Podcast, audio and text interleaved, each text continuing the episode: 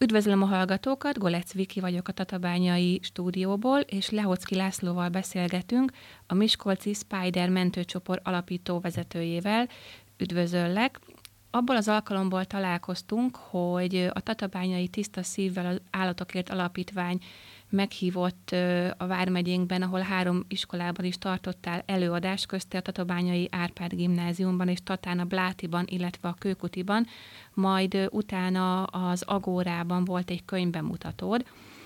Rólatok azt kell tudni, hogy ti voltatok az első, vagyis te voltál az első olyan ö, ö, önkéntes mentős, aki speciálisan képzett kutyákkal ö, kerestetek ö, személyeket, ha jól tudom pontosan. Igen, a 90-es években kezdődött el ez a, az egész tevékenység. Tehát én is egy sima sportkutyás voltam, tehát hobbikutyás voltam, illetve elkezdtem vadászkutyákkal foglalkozni, mert nagyon érdekelt a, a munka része, ami a kutya által végezhető, és hát nem a sport nem elégített ki, és azt mondtam, hogy olyat szeretnék csinálni, amit a nem emberek bírálnak, és nem sportszerű, hanem az élet által ért forgatókönyv alapján munkát végez a kutya. Hát ez volt először is a vadászkutyák, amik én, én szerintem nagyon komoly képzést kell, hogy kiváltsanak, hisz ott valójában nem lehet tudni, hogy mikor mi történik, és ugye megadott helyzetet kell megoldani a kutyával. És későbbiekben megkerestek engem a polgárvédelemtől, még akkor polgárvédelem volt, hogy nem -e tudnánk olyan kutyákat képezni, ami esetleg egy ilyen gázrobbanás után a romok közt lekett embereknek a felkutatását tudja végezni, hisz hál' Istennek itt Magyarországon nem voltak akkor ilyen nagy természeti katasztrófák az árvizeket kivéve, és hát előre akartunk felkészülni, hogyha ilyen van, akkor természetesen legyen ilyen képességű kutya is. Ezért el, elutaztunk Ausztriába megnézni, hogy ott hogyan zajlanak ezek a mentőkutyás tevékenységek, és onnantól próbáltunk valamiféle alapot el, ellesni, ellopni, és úgy is történt. Három évig mi is ilyen mentőkutyás versenyeket rendeztünk, ahol tulajdonképpen egy, egy megadott feladatsort kellett a kutyáknak végrehajtani, embereket keresni, fegyelmi gyakorlatok voltak benne, és hát három év után úgy, úgy döntöttünk, hogy hát igazából mi nem a versenyszintet akarjuk folytatni, hanem elkezdtük a valós mentésekhez való felkészülést, ami azt jelenti, hogy elkezdtük a kutyákat úgy tanítani, hogy külön jelezzék a élő embereket és külön az elhunyt embereket. Ez, ez nagyon nagy szó volt abban az időben, akkor még nem csinálta ezt senki. És két kis Wersterjerrel kezdtem el ezt a tevékenységet, Nagy, nagyon profik voltak a kiskutyák, és hát a könyvemet, amit megírtam, volt egyszer egy mancsabba le is írom, hogy ezek a kutyák hogy dolgoztak, és egyáltalán miért, miért lett utána német juhászom, és miért lett a mancs, mert hát ezeket a kutyákat igazából az emberek nem, nem úgy tekintették, hogy mentőkutyák, hanem ilyen kis játékkutyáknak nézték, mert a tévében levő filmsorozatokban mind ilyen német juhászok, új fullandik, Bernát hegyik voltak, amik, amik mentették az embereket, és hát filmen ezek nagyon jól mutatnak. De igazából az életben valójában a munkának a, az értéke, ami sokat jelent, teljesen mindegy kiskutya vagy nagy kutya, az a lényeg, hogy megmentsék az embereket. És innentől kezdtem el azt a tevékenységet, hogy tényleg valós mentéseken vettem részt, és bizony az első időkben 5-8 volt, és utána négyzetesen emelkedett az évek során, úgyhogy mire eljutottam a mancshoz, Onnantól kezdve 100-120 riasztás volt egy éven, és hát az ország különböző pontjaira is hívtak már akkor minket, mert nem voltak akkor még mentőcsapatok, és hát ez alapozta meg annak idején az országban lévő többi mentőcsapatnak is a megalakulását, illetve hát egy példaként szolgált itt Mancsnak a munkája, illetve a Spider mentőcsoportnak a munkáim. Én gyerekként a, a híres rendőrkutya Kántor történetein nőttem fel, de úgy gondolom, hogy őket már nem nagyon ismerik a mostani korosztályok, főleg a, a gyerekek, viszont Mancsal biztos, hogy már találkoztak, legalább egyszer-kétszer hallották a nevét, ugye ő az a magyar keresőmentő kutya, aki külföldön is bizonyított, és ha jól tudom, akkor már Törökországban is emléket emeltek a tiszteletére. Mit kell tudni Mancsról? Ő hogy indult a pályán? Ha jól emlékszem, ő, ő neki volt egy kisebb problémája születése után, tehát nem feltételezték azonnal azt arról, hogy ő belőle valami nagy profi, híres keresőkutya lesz. Hát igen, a könyvemben pont erről írok a Mancs első öt évéről, ahogy egyáltalán hozzám került. Tehát főleg a könyv arról kezdődik, hogy én hogy kezdtem el a kutyákkal együtt foglalkozni, mi volt az a motiváció, ami számomra a kutyába a know-how-t jelentette, és hogyan lett mancs-mancs, hogy került hozzám, hogyan kezdtem vele foglalkozni, illetve a foglalkozás után, ahogy nőtt, hogyan kezdtünk el vele dolgozni, és hát a külföldi mentésekből is egy pár lett leírva, és hát a végén, amikor 82 óra után Törökországban megtalálta a kislányt, akkor a, hogyan lett ő tényleg világhírű, illetve hogyan ő, folytatódott a ő karrierje.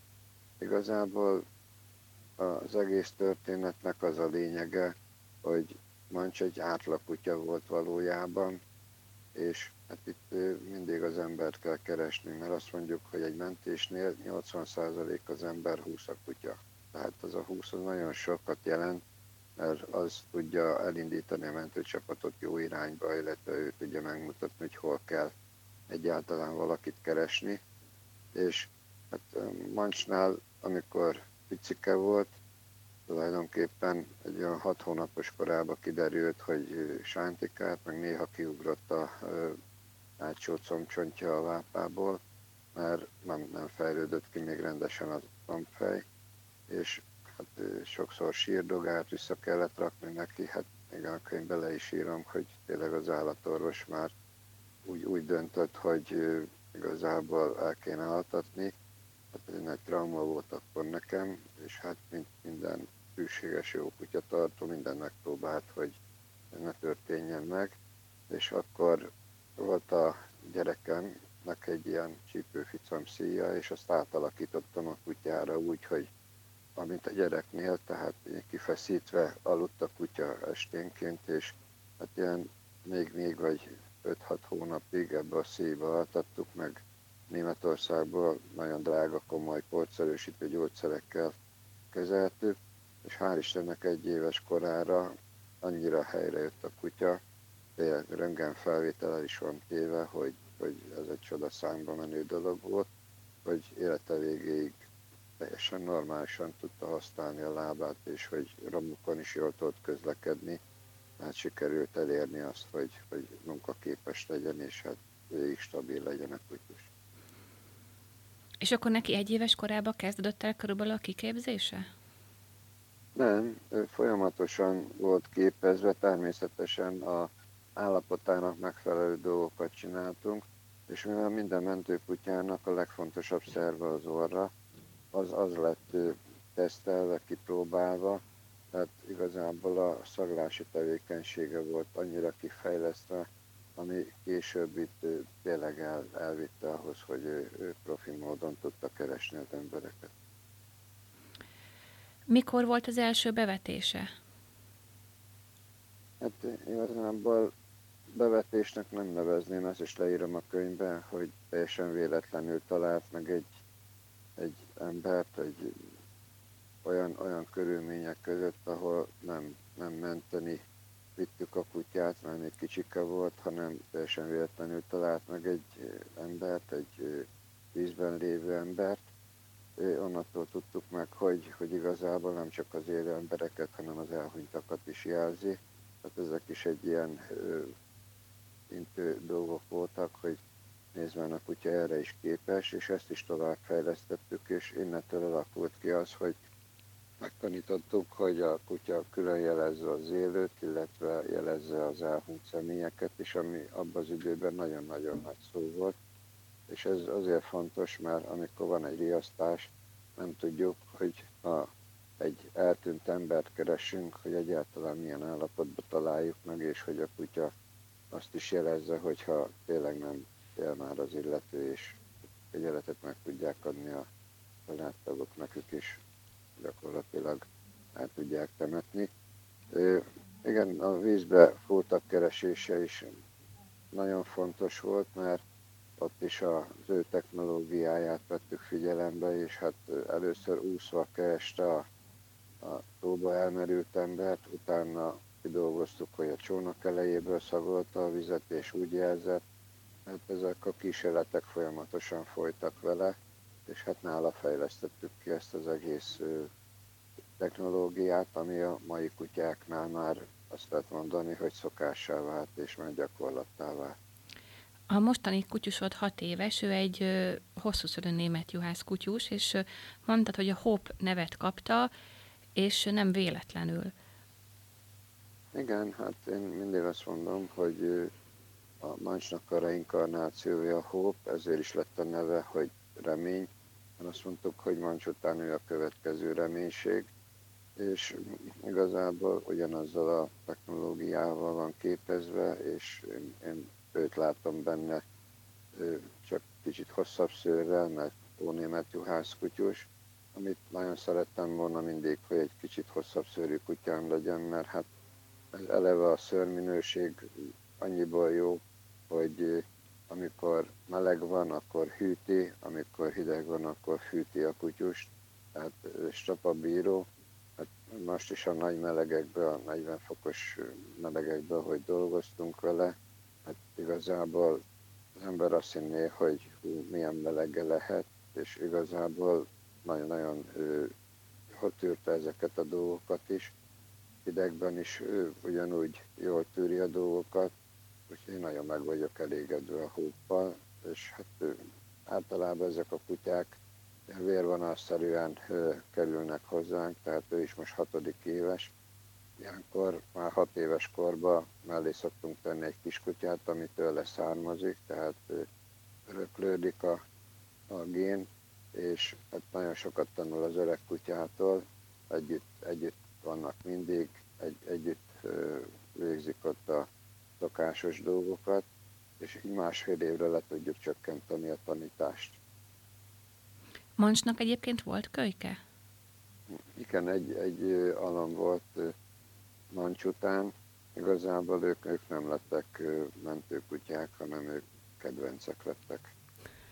Az is kell szerintem mindenképpen, hiszen ugye ne felejtsük el, hogy a mentőkutyák is valahol kedvencek. Tehát nekik is ugyanúgy megvannak a kedves kis hóbortjaik, meg a, a szokásaik, mint a, a többi kutyának, akit csak otthon tartunk. Azonban ugye nekik komoly feladataik is vannak, és rengeteg ember köszönheti nekik az életét. Számtalan bevetésen voltatok mancsal és hoppal is. Össze tudjátok számolni, hogy merre felé jártatok a világban?